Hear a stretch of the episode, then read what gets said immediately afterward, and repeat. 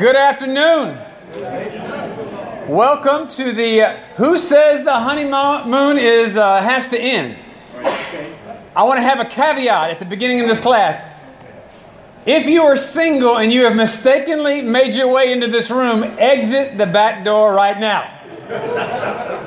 You will be struggling for the next year. And uh, so, uh, if you are single, leave quickly. But uh, welcome to the Who Says the, the Honeymoon Has to End. Uh, we're excited. I've got the privilege of, of teaching this class with Phil Booker. And uh, so if you know me and you know Phil, hopefully this class will be, uh, it'll be good, it'll be deep, and it will be entertaining. Uh, so uh, hopefully we'll have a few good nuggets for you.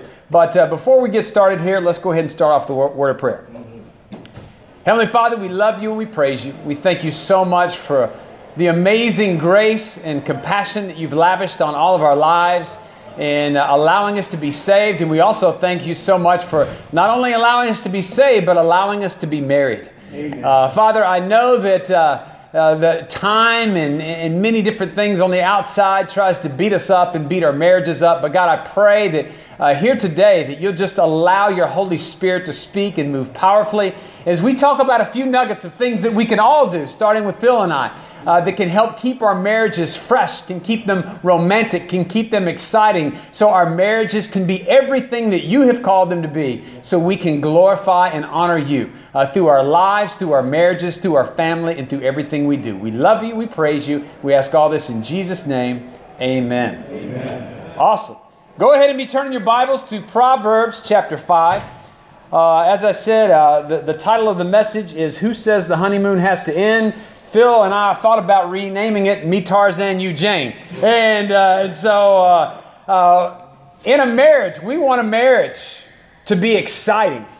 Uh, we want it to be full of love. We want it to be full of sex. We want it to be full of joy. We want it to be filled with happiness and all those things. And, uh, you know, Phil and I were talking about this class, and we're like, you know what? There's probably True, two groups of people that want to come to a class like this. You know, the first group of people is, man, you're, you, you may be newly married and you're like, okay, guys, just give us the silver bullet so we can have a long, successful, passionate marriage. So I don't make some of the mistakes of some of these other marriages that I look out and see. And so eh, if you're there, there's no silver bullet, but hopefully we'll get you a few nuggets that, that are, that are going to help you out today. And then, you know, the other uh, group of people may be some people that, like Phil and I, you know, I've been married for 18 and a half years. Maybe you've been married for 20 years, 25 years, 20, 30 years.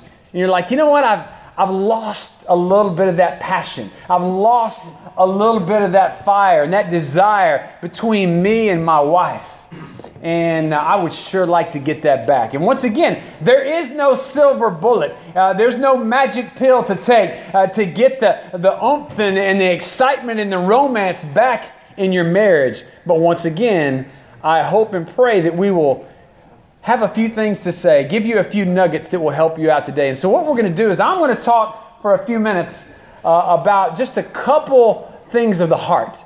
And then Phil's going to come up here in a minute and give you some great practicals. I do want to give a quick plug in, though, for a hero of mine. If you want some really, really good, because this is a daunting task. We're, we're talking about how to how to put some uh, put uh, by in your, in your marriage in 45 minutes. It's like there's only so much that, that Phil and I can do. But one thing I would recommend to be about the best $13 you've ever spent. Go downstairs, see Sam Laing, buy the book Hot and Holy. And I mean, every chapter, man, hot and holy, the sound of love, the sights of love, the fragrance of love, the taste of love, the touch of love. My sister, my bride, my wife. And read his book, devour his book. I got the, the privilege of being trained by him for four years. And he is an amazing man. He has an incredible marriage. You think he's a good church leader, he's a 10 times better husband and father than he ever thought about being a church leader. And he's a doggone good church leader. Amen. He is an amazing man. Go buy his book. Go plead with your evangelist. Take, hey, bring Sam into our church and teach the, the, the workshop on hot and holy. I know he's already done it in several of the churches up in Virginia, and I've heard nothing but great things. So I highly, highly recommend you to go and get that book. So uh, just a, a, little plug from my buddy and, uh, and my hero in the faith, Sam Laing. Let's turn to Proverbs chapter 5, verse 18. It says, May your fountain be blessed, and may you rejoice in the wife of your youth a loving doe, a graceful deer. May her breast satisfy you always. May you ever be captivated by her love. Why be captivated, my son, by an adulteress? Why embrace the bosom of another man's wife? For a man's way are in full view of the Lord, and he examines all his past. The evil deeds of a, weak, of a wicked man ensnare him, the cords of his sin hold him fast. He will die for lack of discipline and led astray by his own great folly. You know, I love this passage. God loves you and I. He loves you and I unbelievably, way more than what we can imagine. He wants you and I to be happy and to be successful in every area of our lives. He wants us to be happy in our discipleship with Him, in our walk with Him. He wants us to be happy in our careers. He wants us to be happy in all the different things that we do. But He especially wants you and I, brothers, to be happy with our spouses. Amen. He wants you and I and our marriages to rejoice and to be the example and to be the light of all the, for, for all the people of the world in a, in a world that's filled with uh, adultery and divorce and messed up marriages. He wants you and I to be the answer to them. And so you look what he says here. He says, I want you to have the woman of your youth. He wants us to rejoice in the woman of our youth. He wants us to have that loving doe, that graceful deer that we dreamed of having one day. He wants her breast to captivate us and to satisfy us. Let's just stop there for a minute. Why do you think he wants us to rejoice? He didn't say in the wife of our old. Why did he say he wants us to rejoice in the wife of our youth. Because he wants us to think and rejoice regardless of when you got married. And that woman when you were young. Before your hearts were clouded with pornography and adultery and impurities and, hardened by the world and all the things when you dreamed, it's just, I want that pure and I want a righteous relationship with my wife, with the woman one day, and you dreamed of that. That's what He wants you to rejoice in, regardless if you got married in the kingdom when you were 20 or 22 years old, or, or, or maybe uh, it was later on in life, and maybe you got married as a non Christian, and then you've had to work through some stuff. But what He's challenging us here and what He wants us to have is He wants us to have the wife of our youth a woman that is filled with righteousness, and, and we honor her righteousness, and we're, we're righteous back with her. We love her for her beauty. Her beauty captivates us. We love everything about her. Our marriage is just like one constant honeymoon. Because, man, we're just rejoicing and loving her and having fun with her. I think as Phil and I are talking about the honeymoon doesn't have to end, we got to ask ourselves an important question to start this concept off. What is the honeymoon stage in your marriage like? See, for my wife and I, we didn't become Christians until we were single. I didn't become a Christian until I was 26 years old. And my wife and I both had a sinful past. We weren't together. She, we were in total opposite parts of the country. I had a very immoral, and impure life. My wife had an immoral and impure life. But you know what? God brought us into his kingdom and he forgave us of all that. And we made, a, we made a vow to God, both of us, the day that we got baptized, we were going to remain pure before God.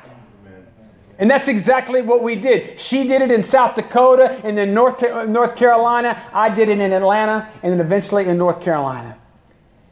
And finally, for me, five years of being pure, battling as a single man, not giving into pornography and immorality and, and, and all the stuff that I used to do just secondhand, fighting tooth and nail for my righteousness. Mindy and I got set up on a blind date at the Southeastern Evangelism Conference in 1999. Best conference in my life. Got introduced, got set up on a blind date. We went out every night of the, of the conference. A couple weeks later, I drove up to North Carolina and went out uh, on another day. We, we, she came down two weeks later. We went on a date in Atlanta, and finally they asked me, they says, we're going to send you. You know, I'm, i was the older brother on staff that was single that everybody's trying to hook up. It's like, this brother needs a wife. He, that brother needs some help. Says, we're going to send you to North Carolina for the summer, and, and if things work out, then we'll bring you back and we'll find a place for you and Mindy in, in Atlanta. And, and I went up there, and we just we fell in love and we started dating. And the couple that led the marriage or the, the campus there was an older couple and uh, had kids. And they're like, they need to be leading the married ministry. Won't you just stay here and you all will take over and start leading the campus ministry? And we did. And less than one year ago, it was about 10 months later, Mindy and I got married.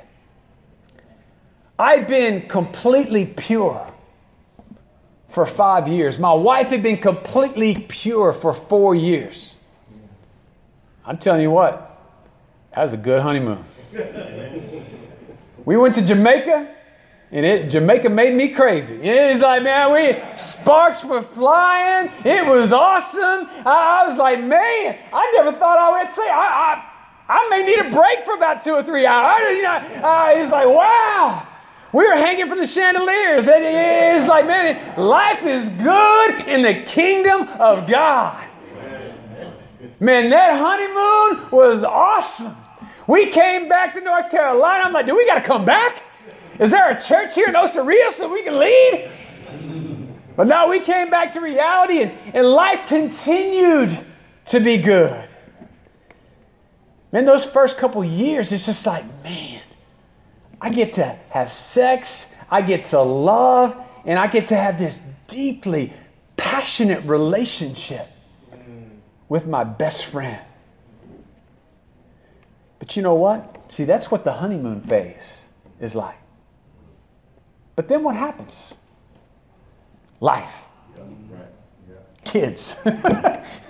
and kids, more kids. And, and work and, and troubles and death and sickness. Every day, Satan's trying to steal that honeymoon away from our marriages. Every day, he's trying to steal that love and that joy and that compassion away from our marriages. And he's trying to get us to be just two ships that, that, that, are, that are passing in the night in a house. That maybe we sleep in the same bed, we talk very little, and we're really, really tired. And we forget some of the basic keys. Go ahead and turn your Bible to Ephesians 5. that God commands us to have if we want to keep that honeymoon fresh. We want to keep that love and that passion fresh in our marriage. A passage that we're all familiar with is married men, Ephesians chapter 5, starting in verse 25. Husbands, love your wives just as Christ loved the church and gave himself up for her to make her holy, cleansing her by the washing with water through the word, and to present her to himself as a radiant church without stain or wrinkle or any other blemish, but holy and blameless. In this same way, husbands ought to love their wives as they love their own bodies. He who loves his wife loves himself. After all, no one has ever hated his own body, but he feeds and he cares for it just as Christ does the church. See, I love this passage because these are the nuggets, brothers, that you and I need if we want to keep the romance going, keep the passion going, keep the honeymoon going in our marriages. We've got to love our wives just like Christ loved you and I. Here we are, even as disciples, we're still sinful wrecks. We're messed up, and the, the, the best of us is messed up. But Jesus says, I love you enough to die for you, to bleed for you, to be beaten for you, to be flogged for you. I've got dreams and I've got visions and I've got hopes for what you can become. That's how much I love you. Despite your, your, your, your, sin, despite your faults, despite your shortcomings. In the same way, that's the same expectations that God has for you and I in loving our wives. We love our wives deeply. We treat them with great respect. We court them, we woo them. Remember how you courted them and you wooed them to get them to say, Yes, I do? That shouldn't end. We still got to take our wives on dates. You still got to write cards to your wife. You still got to love your wife, and you got to treat her as holy and as righteous. You know why? She is a daughter of the living God. You were married to Christ, to God's daughter. I don't know about I, I don't know if any of you all have daughters. I'll be honest with you, I feel sorry for the man who marries my daughter. Because he's got to answer to me. Like, man, I, like, you know, there, there's very few things I, I, may lose my salvation over. But you, you mess with my daughter, I, I may one day. It's like, I hope God will forgive me. It's like, man, that, that, that, she's just 10 years old right now. That's why I got a basement. And uh, keep her in there. Like, you, you can start dating when you're 30. She's my daughter. Some guy's going to take her, take her out. You, you better treat her good. I, I'm watching. God's watching. He's watching us not just when we're courting our girlfriends and our fiance. He's watching how we court and how we're loving our wives. Is your wife radiant today? Is your wife without a blemish today? How do we talk to our wife? Do you love your wife? Do you show your wife that you love her by the way you talk to her? Or are you very often like me? The one person that you hang out more than anybody else in the world is your wife. So we get short with our wives. We get sarcastic with our wives. We don't treat her with the same decency that we would treat every other woman in the world because we're around each other a whole lot. We're used to each other. And so we justify taking shortcuts. Ah, she understands this is just who I am. Now, this is who we are unrepentant. But we need to repent.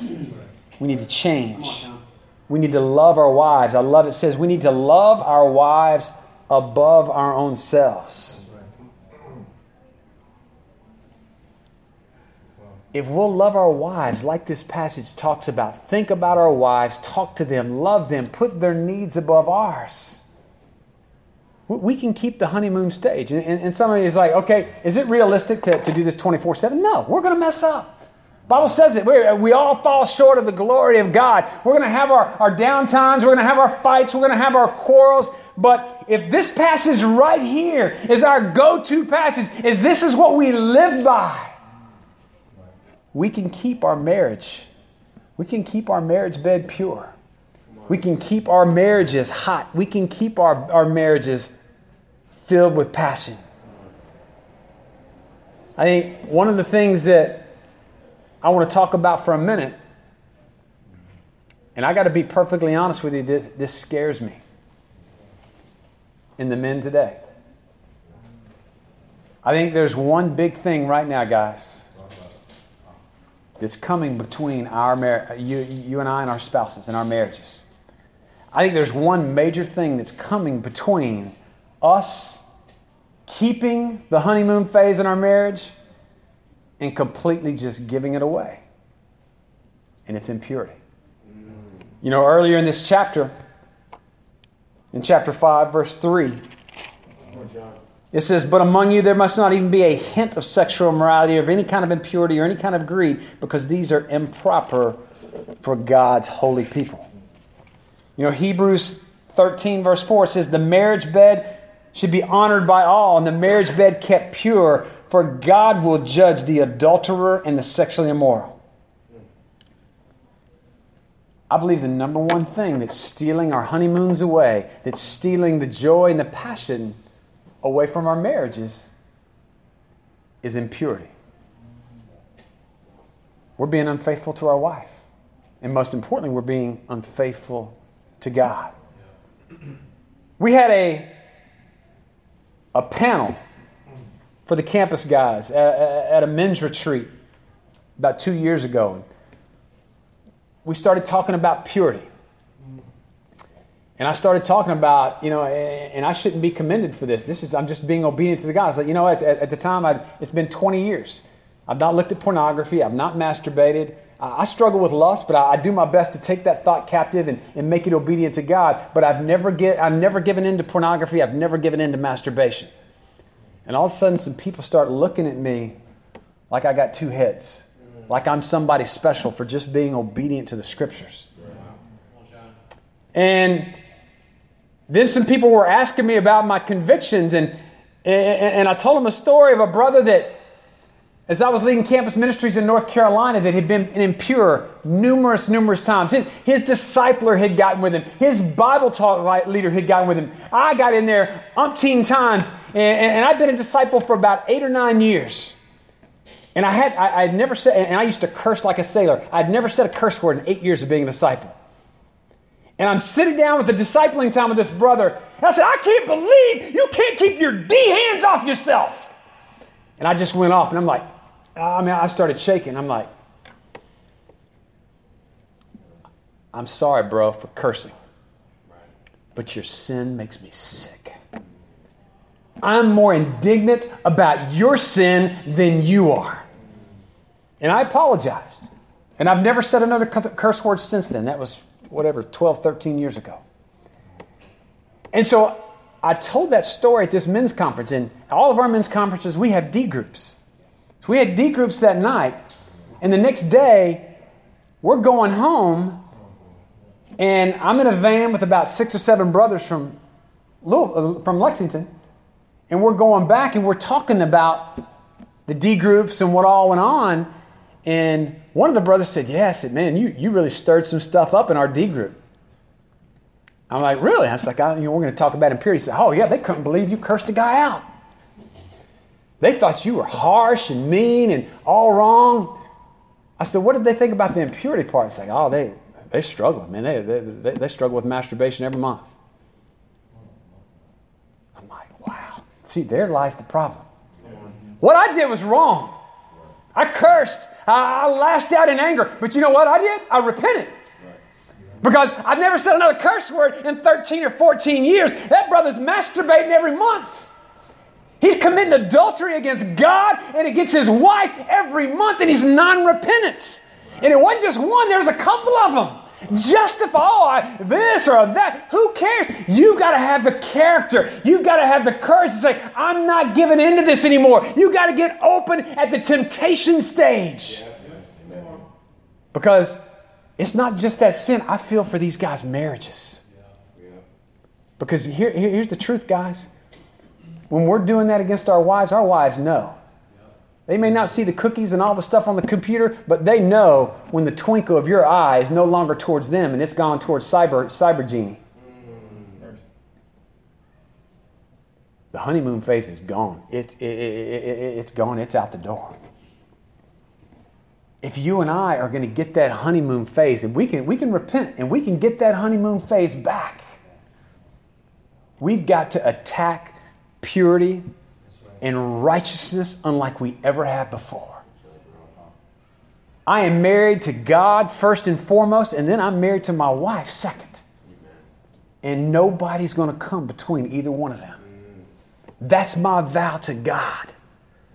I want to be pure and holy and righteous to the best of my ability, even with my shortcomings and my faults. I want to be the man that God has called me to be. And believe you me, I make more than my fair share of mistakes. But I want to glorify God. And then, secondly, I want to honor my wife. She is a child of God. She deserves my best. She deserves my purity. She deserves my righteousness. She deserves to be lifted up as radiant, as pure, as blameless, without a wrinkle, because she is an amazing, amazing woman. And so, brothers, in closing, before Phil comes up here, I want you and your wives to have your honeymoons back. I want you to have that one holy passion, not only for God, but also for your wives again. I want you to have sex. I want you to have romance. I want you to have love. And more importantly, what I want, God wants that. But it comes from you and I making a decision. We are going to love God and then we are going to love our wives with a holy passion again. Amen. We're not going to keep the record of wrongs because we're going to wrong each other. We're just around each other all the time. We're going to wrong our spouse and they're going to wrong us, but we're not going to keep that record of wrong. And we're going to love each other and we're going to forgive each other. And when we mess up, we're going to be the leaders that lead because we're going to be the first to apologize and say we're sorry and man up. Let's bring the love. Let's bring the passion. Let's bring the romance back in our marriages again. Because, as the title says, who says the honeymoon has to end? One of Sam Laing's favorite sayings is honeymoons are wasted on the inexperienced. because the more you get to know your wife and the more she gets to know you, your marriage ought to be hotter and more exciting and maybe we've got a few more limitations. Uh, we don't do it as many times. Uh, we're a little older. Uh, but man, we, we love our spouses in other ways as well. And our marriages can continue to have that honeymoon phase type of love, that honeymoon phase type of love and joy. Let's glorify God in all that we do by our marriages. Amen.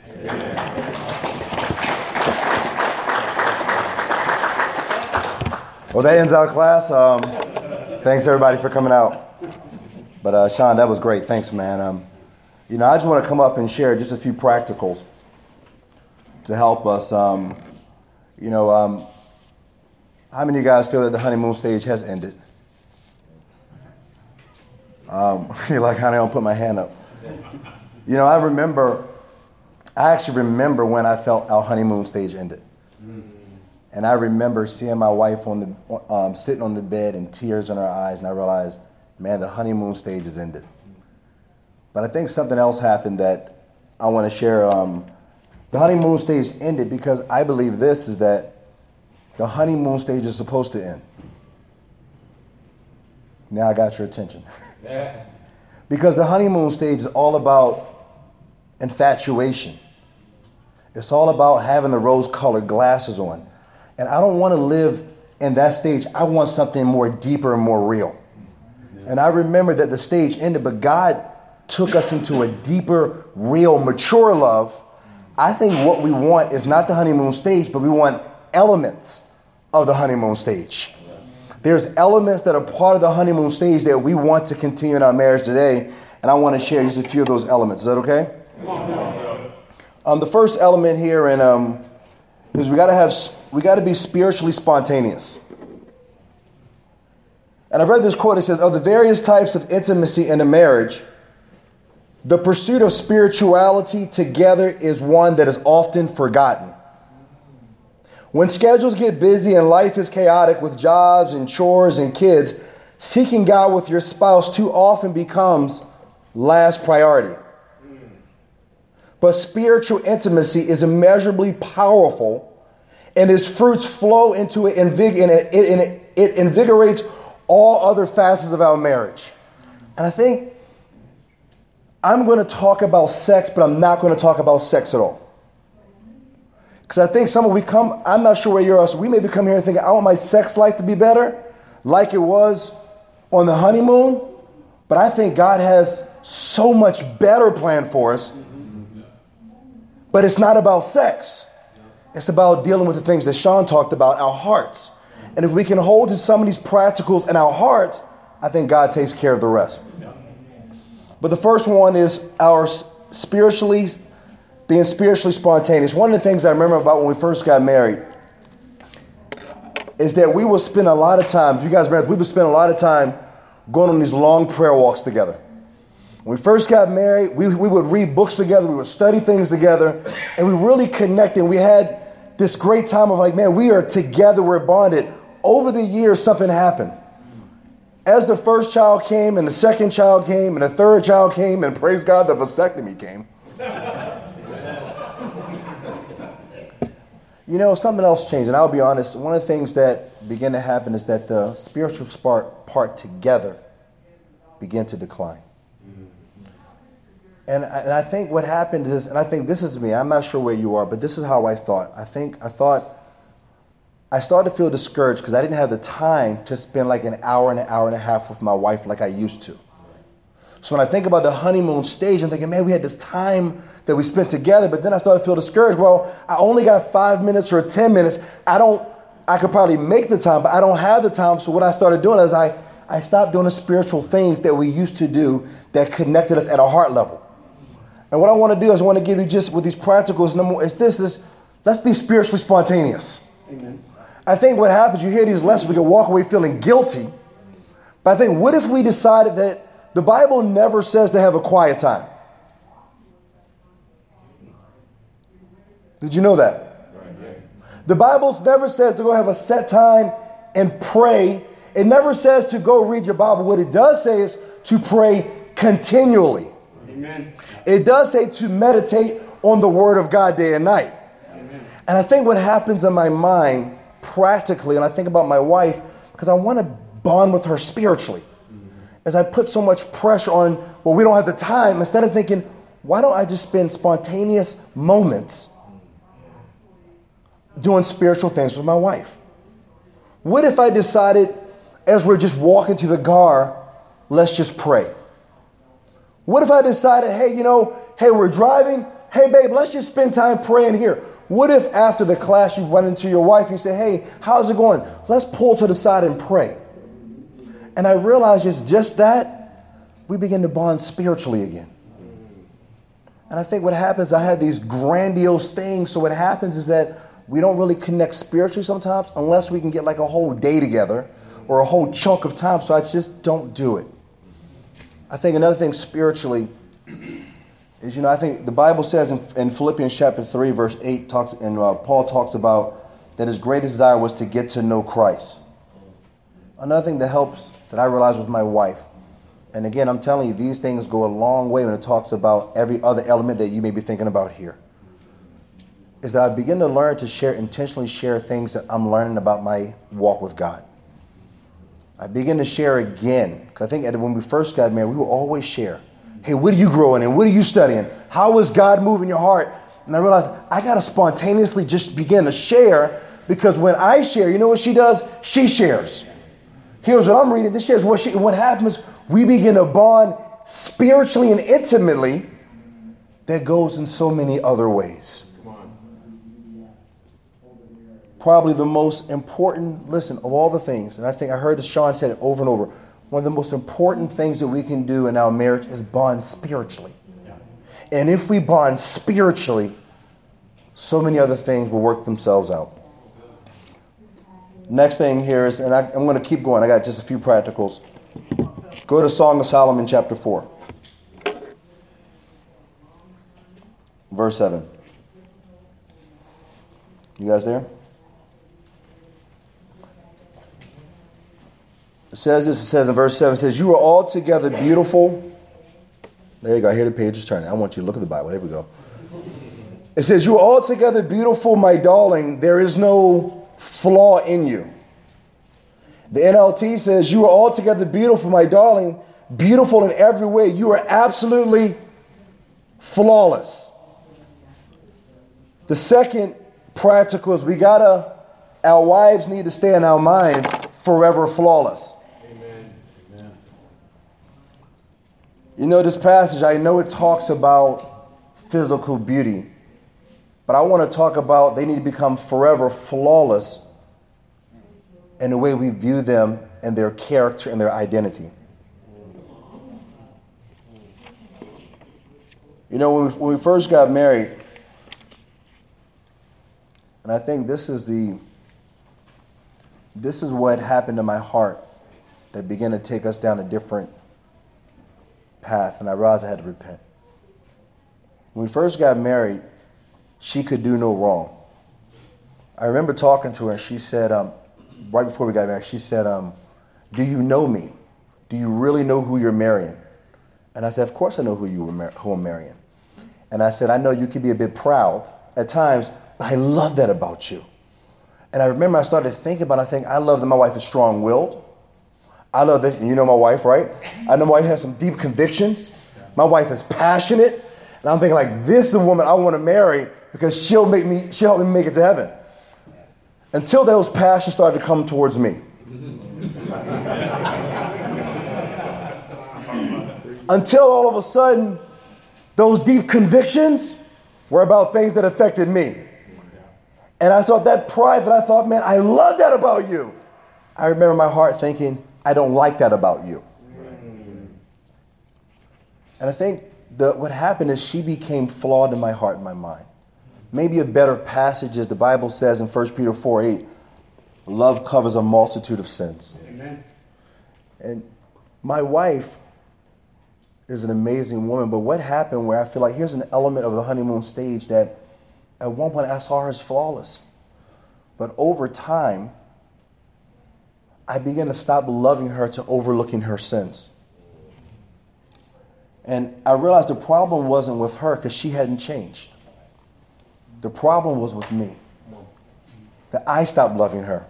I stopped overlooking. That same passionate, strong willed con- woman full of conviction and passion, she was there, but I changed. I remember because she said to me one day in Passion, honey, you're not as patient with me as you used to be. And I felt, what do you, what do you mean? She's like, you get upset with me more than you used to. And I thought, that's the issue with my heart. And I think what happens sometimes is not that our wives change, it's that we've changed. Because, you know, at the honeymoon stage, what happens is like everything is, man, I love that. You know, like, how many of our wives had that little look that when she does that look, it's like displeasure, is disrespect. She don't have to say a word, but she gives you that, that look or that thing, and it's like, why'd you say that? She's like, I didn't say anything, but you disrespected me with that look. See, that look at one point is, oh, that's so cute. that's my baby. But now it's a whole argument has started internally just with a look. And I realized what happened is that she had become flawless. I began, I mean, full of flaws. I began to look at her not as God's daughter, but I began to view her as disrespectful. I began to put her identity as she's proud. And I realized when that began to happen, the honeymoon ended. Because, not because of her, but because she has stopped being forever flawless in my heart. You know, one of the things, the decision is I had to repent. I had to repent of my marriage. I had to repent. My marriage had to change. I had to repent of the way I viewed my wife. Mm. Right. If your honeymoon, if you feel like it's in some ways ended, and you feel like, man, she's not the same. Well, guess what? You're not the same. Maybe there's some things just practically. If you don't see your wife as that same, I'm not saying she doesn't have sin. Hear me all right. We got sin. I appreciate you saying that. They have sin. We all have sin. But I think there's, when we stop loving and loving our wives, where love covers, two, covers a multitude of sin, right. you're going to find, why is my marriage just dragging along? It's because you forgot maybe that you've been forgiven of your past sins. Number three, I only have four. Is this helpful so far? Just a little yeah, bit, just. And I, I just want, I'm just trying to share things that have helped me. Go to we're in Song of Solomon. Yeah. All right, let's look at these verses. When I, I read through Song of Solomon, I realized there's something every time he speaks. He says something about his wife over and over again. In chapter 1, verse 9, It says, I liken you, my darling, to a mare among Pharaoh's ferrets, Pharaoh's chariot horses. Your cheeks are what? Lovely. Lovely. Some translation says beautiful. And verse 15 says, How beautiful you are, my darling. In chapter 4, verse 1, he says, How beautiful you are, my darling. In chapter 7, you are altogether beautiful, my darling. Over in chapter 6, verse 4, you are as, as beautiful. In chapter 7, how beautiful you are. In chapter 7, verse 6, you are beautiful. My third point is you got to continue to boast in her beauty. Amen. I wish we had pictures, we had media up here, because I remember. I remember my wife walking down the aisle. Do you remember? Take a second and remember your wife at the altar. Do you remember how beautiful she was? Yeah. She still is, okay? Amen. I'm talking about my wife, I'm not talking about yours. you got your own. but you remember when you first saw her, you thought, man, she's the most beautiful woman ever. Just a side note. When you start seeing her flaws, you don't overlook them, then she stops being beautiful, doesn't she? Yes. It's not her that's changed, it's our hearts that's changed. But the reason I wonder, why did he keep telling her? And you think about your wife. Why did he keep telling her, you're beautiful, you're beautiful, you're beautiful? Because in their society, her being a darker skinned woman who had been out tanning or been out in the sun, in her society, she was considered unbeautiful. And what happened is he kept telling her she's beautiful because she needed to hear that. I think in our society today, with all the pornography, with all this is the idol is sex. Our wives need to hear how beautiful they are. Amen. Women are insecure.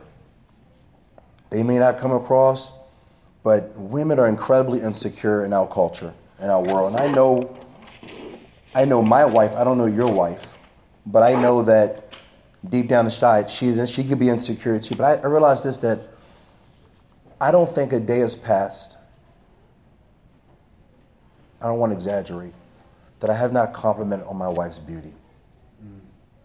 I'm not talking about just superficial. Like, I compliment my wife on so many parts of her body. I'm like, you are beautiful. I love you. And I think even after we had children, the second child and the third child, and every time, every, and I, this is just me, I'm, I can be weird this way when I my best part of the day, and, and, and don't you ask her because she won't tell you. She tells me. But I go upstairs and I lay across the bed and I wait for her to take off her clothes. And sometimes I come up and like, you couldn't wait. You knew I was coming upstairs. Like for me, it's like it's my peep show, right? All right. And then, but I realized this. I realized there's times where she's taking off her clothes, and sometimes she'll look back and be like, "Is he looking?" And I realized that she needs to know that she's beautiful. She needs to know that she's flawless. She needs to know that I love her. Now, here's what's happened over time my standard of beauty has become my wife. I'm not sure if you understand what I'm saying. My standard of beauty has become my wife. Your wives and other women, they're too skinny or they're too big. They're too light or they're too dark. They're too short because my standard of a beauty looks like is what my wife is like looks like. And I think I realize, man, I'm I am invested. You are the most beautiful woman. She says, but I've gained weight. I, oh, I love that. it's funny because after the child she lost weight, it's like, man, I miss you. but I had to change my standard. As she changed, but I realized the trap that we fall into is our wives will say, Well, you're supposed to say that because you're my husband. And we stop saying it. I'm like, because deep down inside, they do want to hear that.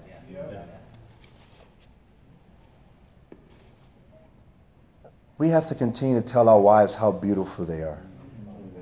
Simple practicals. I'm just these are things that I've learned.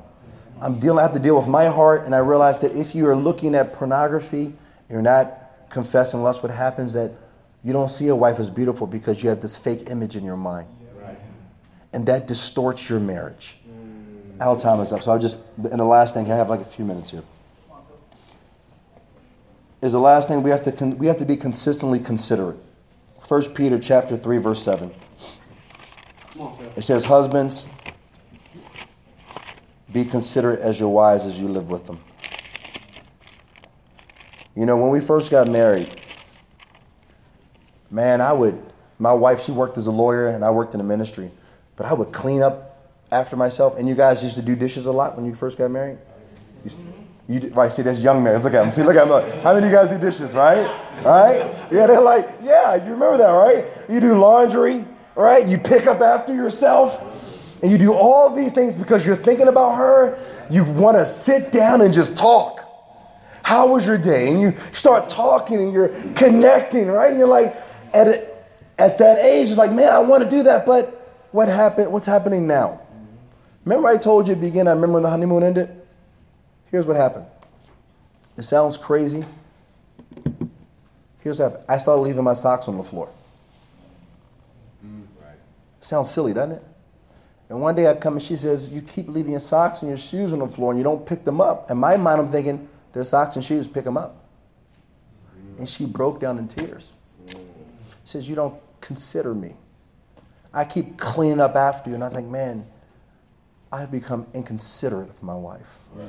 Now that's a, that's one thing. That's not a, that wasn't a small thing in my marriage. That that was a lot of tears. Right. Yeah. But I think there's so many other areas where I realize I got to be continually considerate of my wife. And what I did six years ago is in my journal, I have a space that says my relationship with God, my relationship with my wife, and in that I put love my wife, be considerate of her. And every week, and this is I can show you my journal. It's almost seven years now, six, seven years.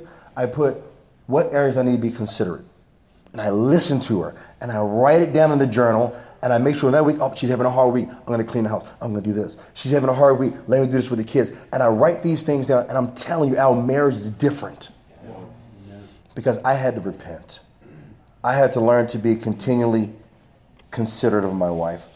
Our time is up, but hopefully, I think Sean, the things, the things that Sean shared about our hearts we got to take those things to heart, right?